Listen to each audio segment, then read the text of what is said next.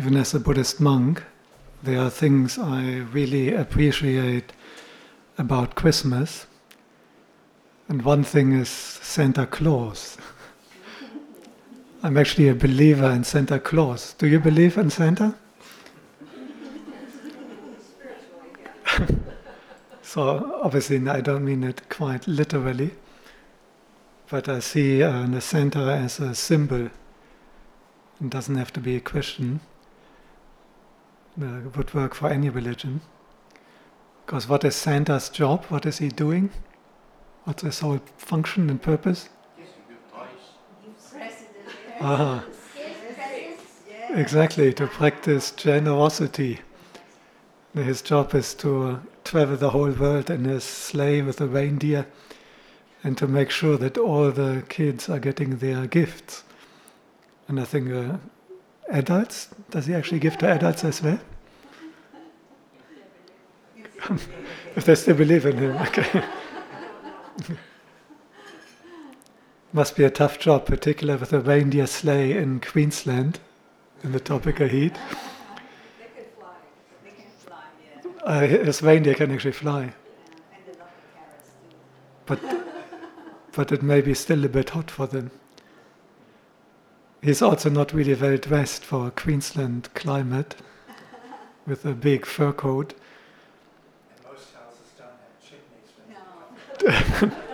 That's another issue, yeah, I agree. Mm. So, but with all these problems, uh, the heat, and he has got a sleigh for a tropical climate, and there's no chimneys. Have you ever seen him grumpy, angry? Is Santa Claus a typical old, grumpy, angry man? Or what does he look like? Jovial, ne? Joyful, happy. And that is not surprising, because the result of generosity, of giving, is happiness. The Buddha said that punya, which is good karma, uh, the Pali word for good karma is punya, and sukha, happiness, uh, are basically synonyms. So if we want to be happy, what we have to practice is punya, good karma, and then over time, the happiness will come as a natural result. And in, the, in this sense, I'm a believer in Santa. I see him as a symbol for the results of giving, of generosity, of happiness.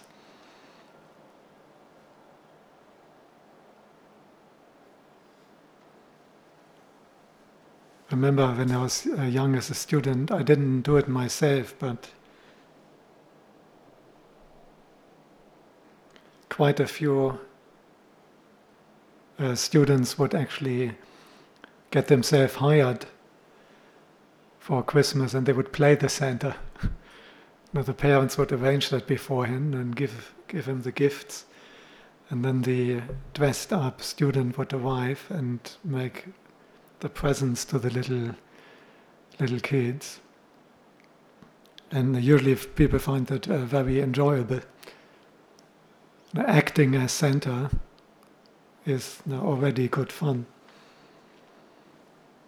And even if you're not giving gifts which you have bought yourself, you're just passing on the gifts which the parents have arranged, now, even that is enough to make us happy.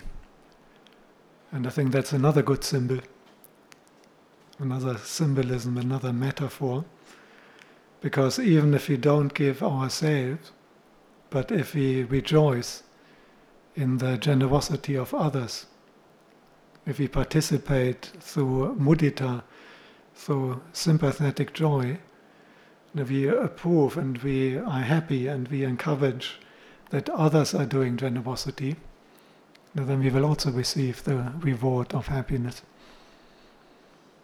Just like the hired student who is dressed up as Santa, they will have the happiness of giving, although it's not even his own gifts.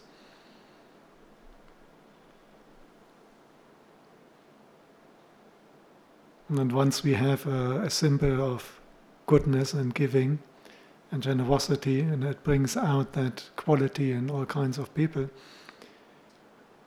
I only learned this year, just recently I learned that uh, the town where I was born in, in Germany, Hildesheim, which is south of Hanover, has got a suburb which is called Himmelstür. Actually, I can even remember that. When I was young, I can remember the name resonates. And uh, in English, the literal meaning is uh, Heaven's Gate. So this suburb is called Heaven's Gate. And at some stage, the post office in that suburb started receiving letters to Santa. And little kids were sending all kinds of uh, comments and ideas and requests to Santa. And what is quite touching is, you know, that the post office, you know, took it onto themselves uh, not to buy everything they are asking for, but at least, you know, to answer all these letters. And uh, there can be uh, several hundred thousand coming in in one year. So they have a whole team, the team of volunteers who are answering the, the little letters from the kids. It's quite touching, I find, very kind. And at some stage, German post was privatized. After it was privatized, you know, they were restructuring, and they found that the post office there is actually not uh, profitable. So it was closed down. But they still managed to uh, maintain it for that purpose. So you can still write your letter to Santa at uh, Heaven's Gate, a little suburb, and people will answer it.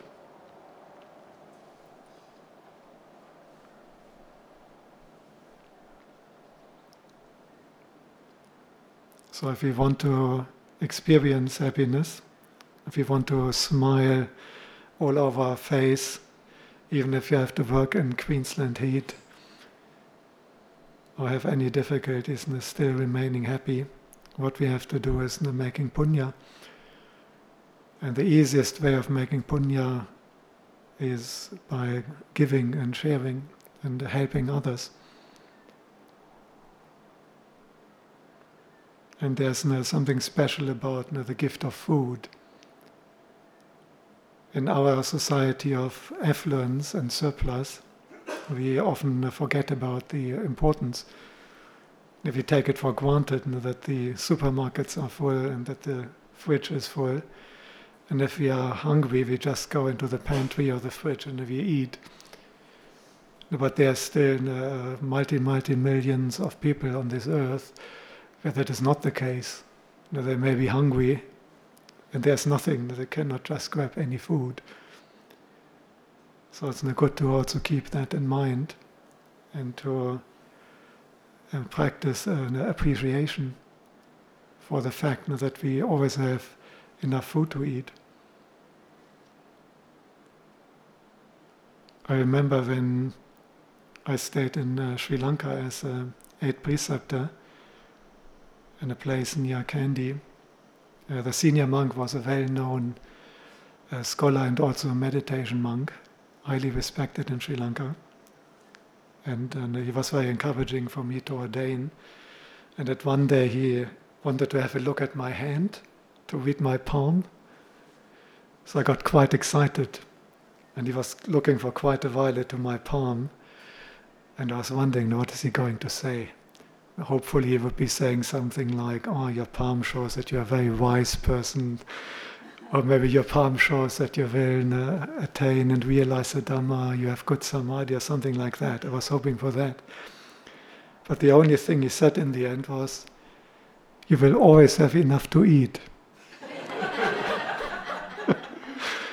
and, and I felt a little bit disappointed, because I also come from a society of you know, surplus, and it had been correct actually in my whole life. I was always uh, pampered in that respect. And I think it's even it's still true today, isn't it? Have you seen the buffet? And this is quite common, this amazing generosity when we look at the buffet. And we have something like that you know, almost every day. So it looks like he was quite good in palmistry. so far his prediction was correct. But I was lacking appreciation for that fact. But as we chant, ayudo, balado, dhiro, vanna do, Paṭibhāna do, Sokasadata, medhavi, sokangso, atigacchati. Ayudo is someone who's giving life. Balado is someone who's giving strength.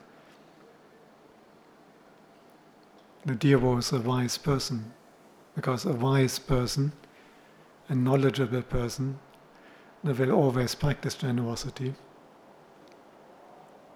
And the vanna do, vanna means the beauty in that context. And Paṭibhāna do, Paṭibhāna means the inspiration and the intelligence, creativity. Sokasadata medhavi sokangso atigacchati. Someone who is wisely providing happiness to others, they will encounter happiness themselves in the future as a karmic result. And the Buddha would recite that himself as Anumodanā when he was invited for a food offering. Because the food is a very condition for our body to exist. None of the things were, which we just mentioned, whether it's life or strength or beauty or intelligence, creativity, inspiration, or happiness, is possible without food. And at the moment when we starve and the body starts getting sick and weak, all these things would be lost. But that also means, by the simple act of giving food, we are giving these things. We give life, strength, beauty, intelligence, creativity, and happiness. And the Buddha simply points out in his Anumodanā that the law of karma means that whenever we provide these things, that is exactly what will come back to us.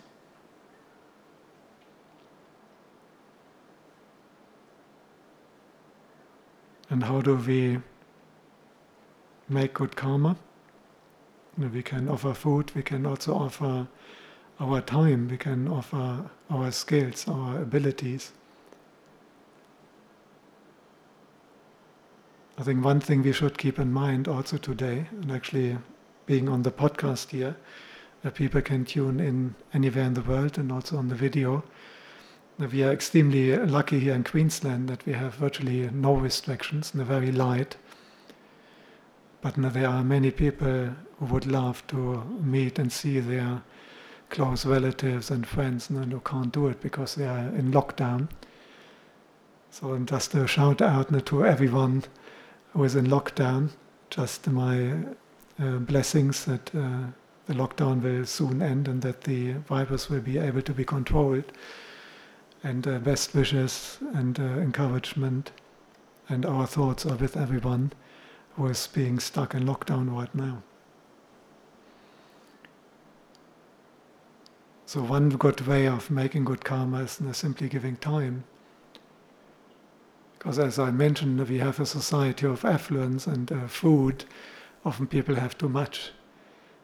And then, uh, most people, they, they eat too much and are overweight, not all, but many.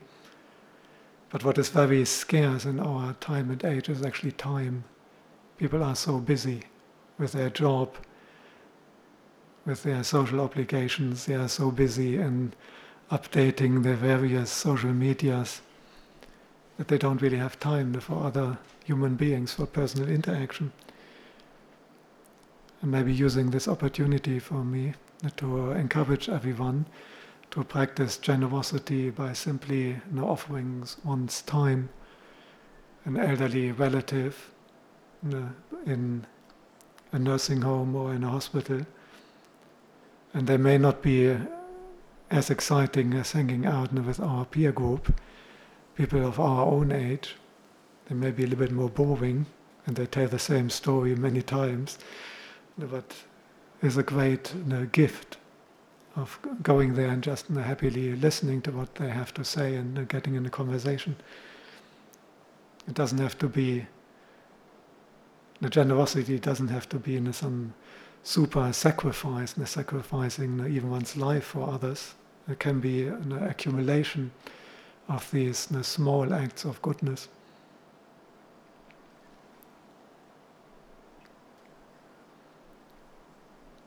One thing I always appreciated about the teaching of the Buddha is that he invites us to investigate. It's not something that just gets rammed down our throat, no, you have to believe that. But the Buddha encourages and points out no, that everything he's teaching is open for investigation. This is why I actually consider Buddhism a science. Sometimes people ask, no, is Buddhism a religion? Is this a philosophy? There's aspects of all of that. But to me it has no, the classic hallmarks of science. Because what is the hallmark of science? No, that uh, the results can be properly uh, reproduced. In science, no, you do an experiment, say in the lab, according to the theory you have to developed, and if the results no, are in agreement with the theory and you predicted them correctly, what will other researchers do? Will they immediately believe you? How does science work? If someone is publishing some breakthrough cure for cancer, a cure for this or whatever, do the other scientists just believe it? Yeah, no, they will research. And those who have the uh, laboratory and the technical means uh, to set up the same experiment, they will just repeat it. You know, they get you know, the paper where that is all described, and then they set up exactly the same parameters, and when they find that their experiment is yielding exactly the result according to this theory, will they believe it then? Yeah. And they will not even just believe it, by then they know. And if a couple are doing that, then it has been proved. It's proven. It's no longer just a matter of belief.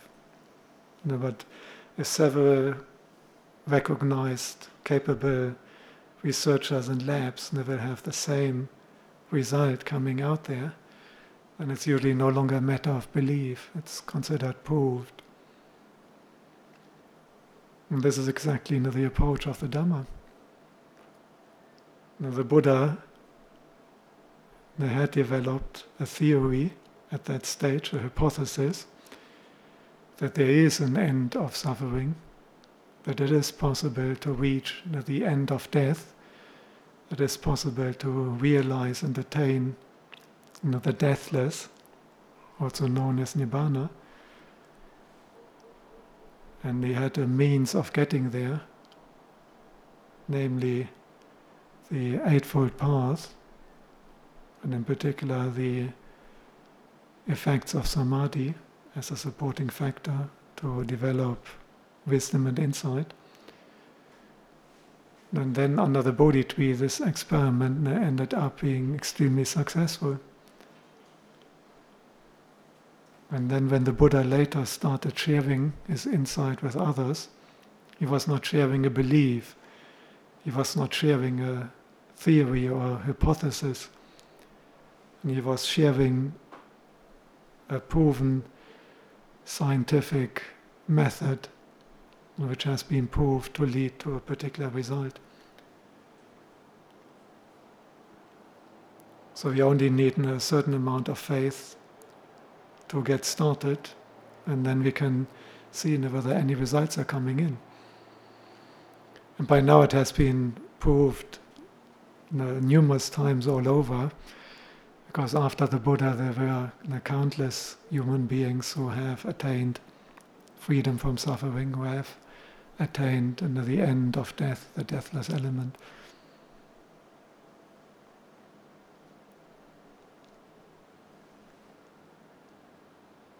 Of course, no one needs a little bit of faith in the beginning, just like the researchers. Now if someone suddenly claims that they have disproved the theory of relativity, which happens quite a bit, and there's always people who still work on that and feel that they have found a fault and it's all not true. But if that person maybe doesn't have any qualifications, they're not a professor, they don't have a P H D in physics, and they may be just a high school dropout, it's unlikely you know, that competent researchers will have enough faith in that hypothesis not to even check it out. But if someone is you know, peer-reviewed, published in a well-known, high-reputation scientific magazine or journal, then there's usually enough initial faith that one puts in the effort to try out the experiment. And of course, and I think the Buddha had sufficient general reputation, having given up the whole kingdom as a crown prince and the son of a king, and having so many of the most powerful kings, billionaires, Brahmins, and countless other people as his disciple, and many spiritual teachers who were famous on their own, becoming his disciples. So I think that should give us enough faith to at least you know, try out the experiment. Of course, the experiment to fully realize freedom from suffering and the end of death, this is a really big one. It's just like when they have these particle accelerators, and it's not so easy to replicate that because you need you know, gigantic machines. So similar you know, to fully realize you know, the end of suffering and death, that is you know, a practice which may even extend over several lives. But we can start with something simple. Now the Buddha said, good karma, punya, is equivalent to happiness. And we just talked now that one very simple way of making good karma is sharing food. So this can be taken as an experiment. Give it a try and check out how you feel. I don't often get a chance to try that out because I tend to be on the receiving end when it comes to food. Now our words prohibit us from even cooking and storing food and so on. But fortunately we have the neighbors' horses. Have you seen our horses? Now, this is actually still our property there, behind the fence, up to the road basically. And the horses you see are from that neighbor. It's the next house along Lake Manchester Road. And they're actually therapy horses. So they work with, I think, particular teenagers who may have special needs or you know, who may have got into trouble and difficult situations. And apparently it's very therapeutic to interact with horses. They're also very friendly. So if I sometimes have a little bit of maybe a little down or whatever.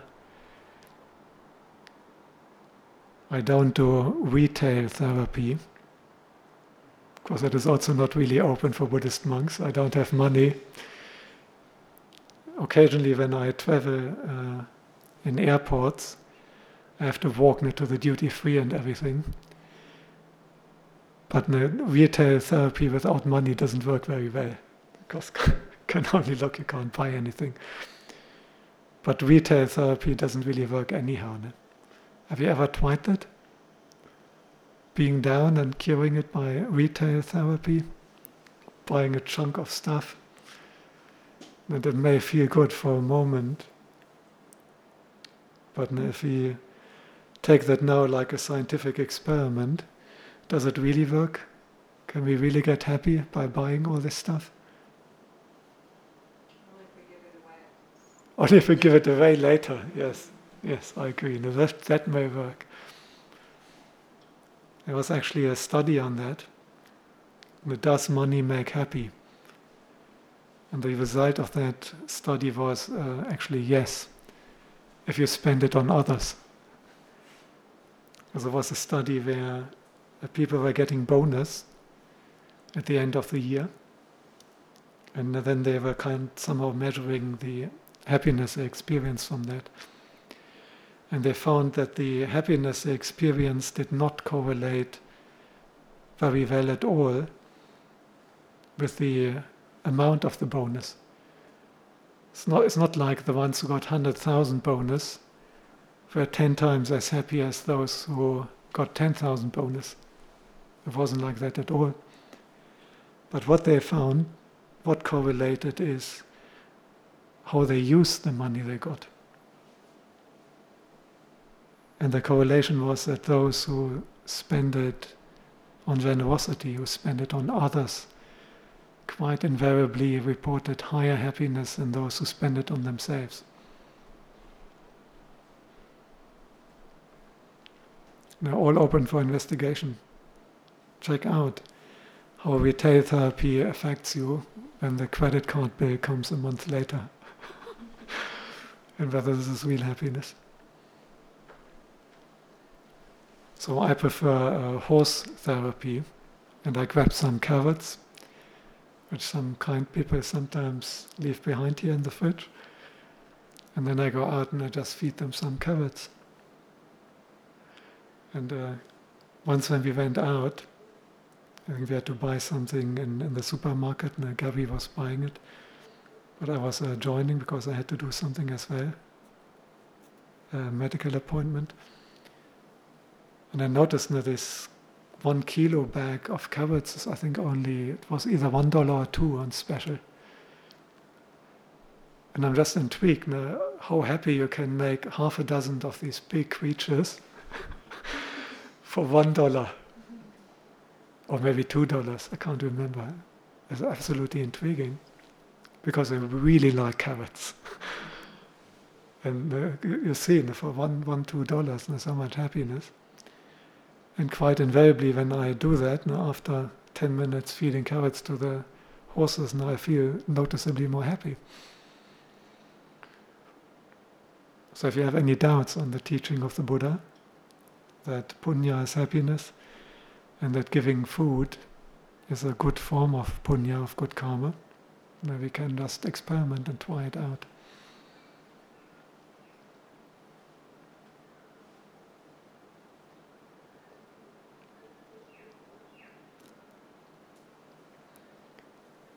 The other thing I like about Santa is the wish list.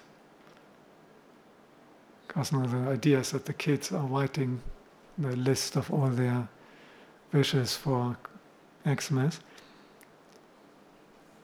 Have you written your list to Santa? Do you have a list of wishes? Hmm? Because that is for me not Santa Claus, but Santa Karma. Because if you make lots of good karma, your wishes will become true. Good karma acts like Santa.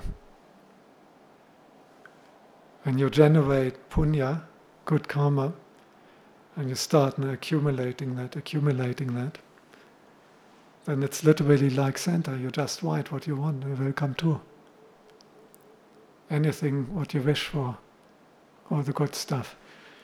Being rich, being famous, being attractive, being uh, appreciated, being admired, being loved, being liked, being intelligent, uh, being knowledgeable. You can have it all. Some people look a little bit doubtful? No, seriously, you can have it all. You need only two things to get anything you want. One is good karma, and the second is the intention, the aspiration. And if both are there, then it will at some stage become reality.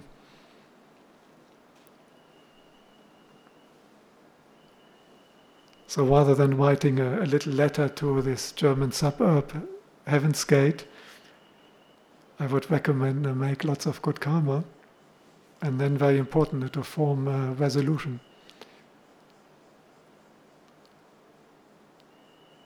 And the center is, in my mind, a good symbol for that. Because if you were a bad girl or a bad boy all year long, will Santa bring you your gifts? No, that's only for the good boys and good girls. No? This is similar with karma. You may be wishing, may I get this dream job, may I get the dream partner, may I get the dream house, and, and so on. And do you usually get it all? Ah, why not? Not enough good karma. Not enough good karma. As it will come true. So we have to make a dedicated effort to generate heaps and heaps of good karma. And then it's just literally like that. You just have to write the wish list. You just have to form that intention, that aspiration. And it will come true. However, my recommendation is if you write your wish list to Santa Karma, do it with wisdom. Similar like spending our money with wisdom. Because it's two things, no? How much money you have and how you spend it. And some people they may have quite good ideas on what they want to do with money, but the money may be lacking. Other people may have the money, but when you look at them, you think, oh gosh, how can they spend it so uselessly, so wastefully? Maybe just say into, into drugs and alcohol and things like that, and then you feel, oh gosh, what a waste. Now, how would you feel if you know someone who inherits a few millions from their grandparents or something, and then they go out partying, and after a year of partying, the money is all gone? You would say quite a waste, no? So it's similar with our karma. If we have lots of good karma, then we will have a very strong desire, and if we want to be really rich, it will come true. Maybe only next life, but it will certainly come true at some stage. But is that really a wise wish? Look at very rich people. Now, are they really happy? So what I like to encourage when you contemplate your wish list to Santa Karma, what is really important. Because usually our karma is also limited, our good karma.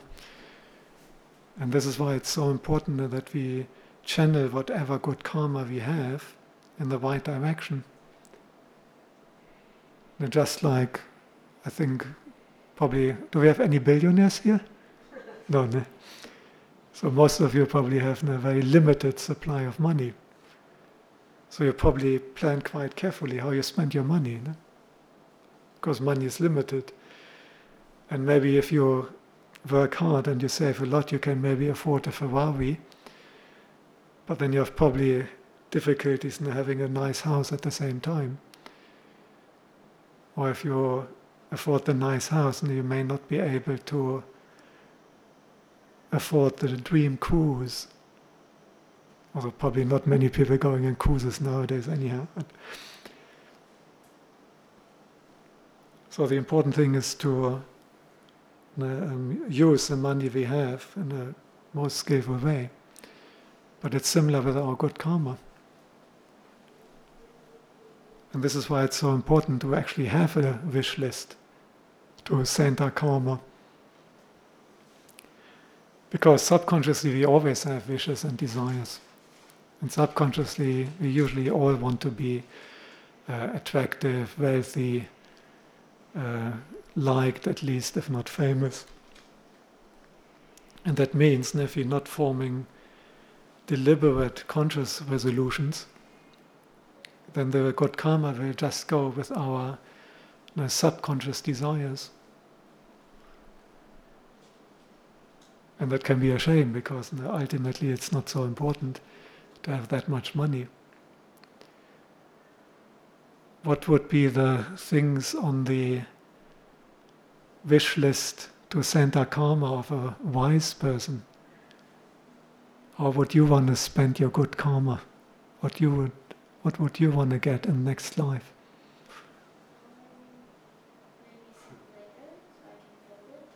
Maybe Lego? Some Lego. Okay. I'm amazed that it's still around. When I was your age, I was also playing with Legos. I had a whole huge, huge box. So if you get born next time, hopefully you have lots of Legos. But is there maybe something that is even more important next life than having lots of Lego? What could you imagine? What is maybe more important?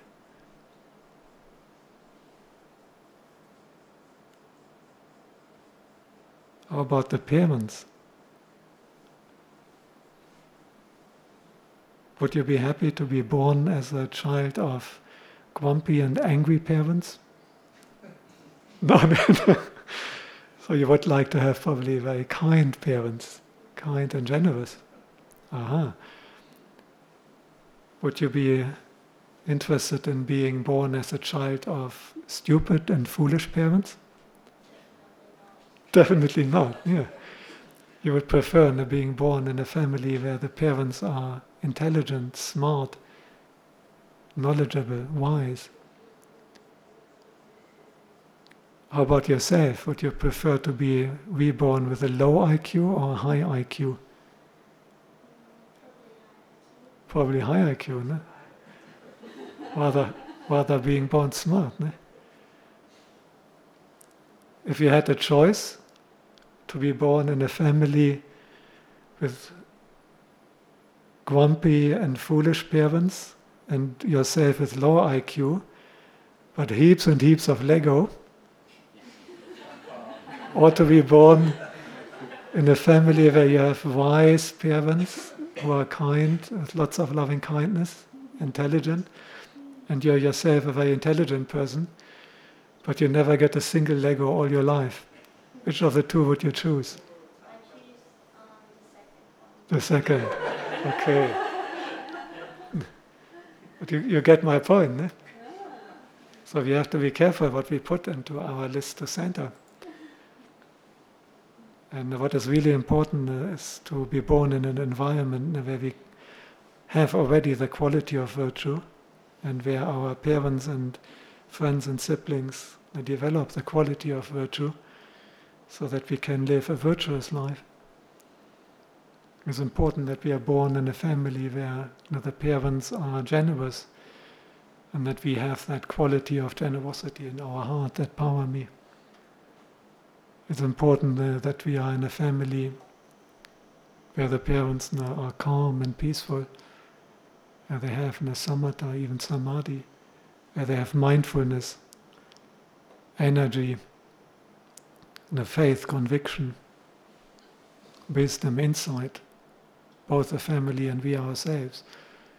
Now this is what a wise person would aspire to. And if there's not so much Lego and not so much money, and there's only seven followers for your Instagram, doesn't really matter much, ne? Because other things are more important.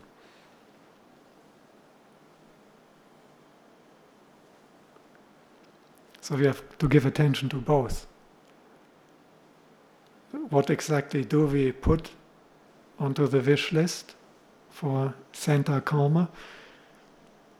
And secondly, making sure that there is enough punya and no papa, no bad karma. And then we will make good progress life after life.